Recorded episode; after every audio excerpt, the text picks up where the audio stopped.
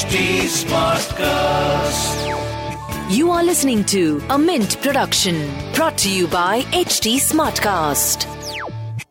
The CPCB and SAFAR indices are categorized into good, satisfactory, moderate, poor, very poor, and severe, with an additional severe plus emergency label for 500 plus in SAFAR.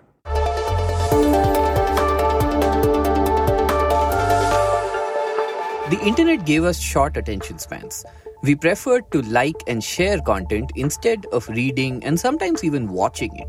At Mint, we decided to come up with the Mint Primer, which breaks down the big news of today into short, quick, consumable questions and answers. On this podcast, you will find information about everything from cybercrime to RBI's new repo rates. I'm Prasid Banerjee, and this is what happened today.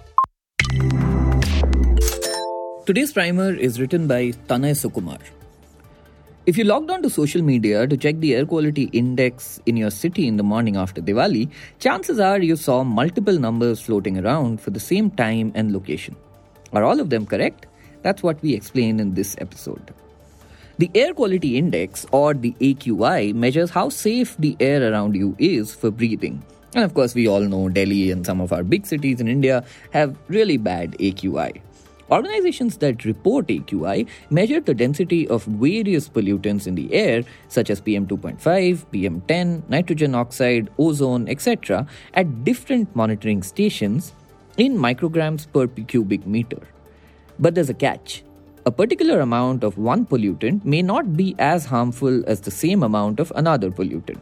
So, each pollutant's quantity in air is adjusted to a common scale, say between 0 to 500, that works for all pollutants. Finally, the pollutant with the worst subindex determines the AQI for that time and location. The most widely used National Air Quality Index, or the NAQI, given by the Central Pollution Control Board, is a 24 hour average.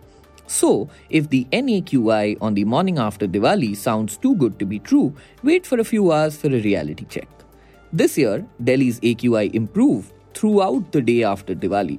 That's because the city had better air, real time AQI of 150, for a few hours on Monday evening as compared to Monday morning, which was minus 340, before turning bad again that night as fireworks began. This means the average improved as Tuesday progressed, but worsened again to reach its worst only by Tuesday night.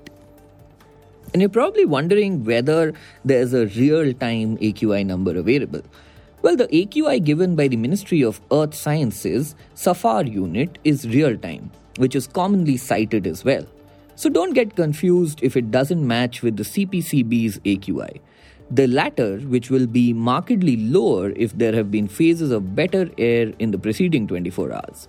Example, on Wednesday morning, Noida's AQI was 310 as per SAFAR, but only 270 as per the CPCB.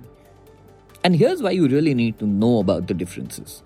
A Delhi BJP spokesperson on Tuesday cited a third index by the World Air Quality Index project to claim an AQI much higher than CPCB's or SAFAR's.